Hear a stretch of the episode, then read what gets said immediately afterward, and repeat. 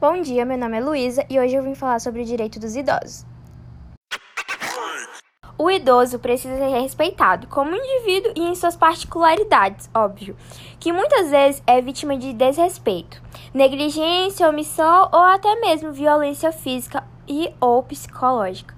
Falamos que o idoso precisa envelhecer com dignidade, mas devemos ir além. Todos nós precisamos viver e envelhecer com dignidade.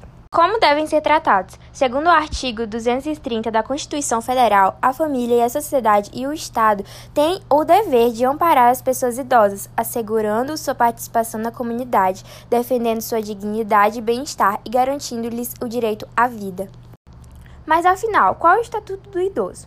Nesse sentido, o Estatuto do Idoso é uma lei federal de número 10.741, de 1 de outubro de 2003. Isto é, uma lei orgânica do Estado brasileiro destinada a regulamentar os direitos assegurados às pessoas com idade igual ou superior a 60 anos que vivem no nosso país.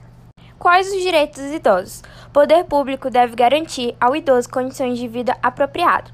A família, a sociedade e o poder público devem garantir ao idoso acesso aos bens culturais, participação e integração na comunidade. Idoso tem o direito de viver preferencialmente junto com a família. O idoso deve ter liberdade e autonomia.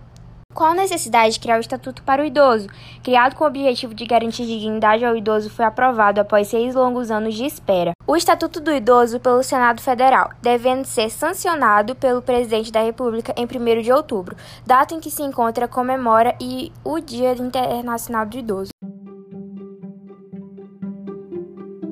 E esse foi o podcast com um pouco do conhecimento sobre o direito dos idosos e o estatuto deles. Espero que vocês tenham entendido. Obrigada pela atenção.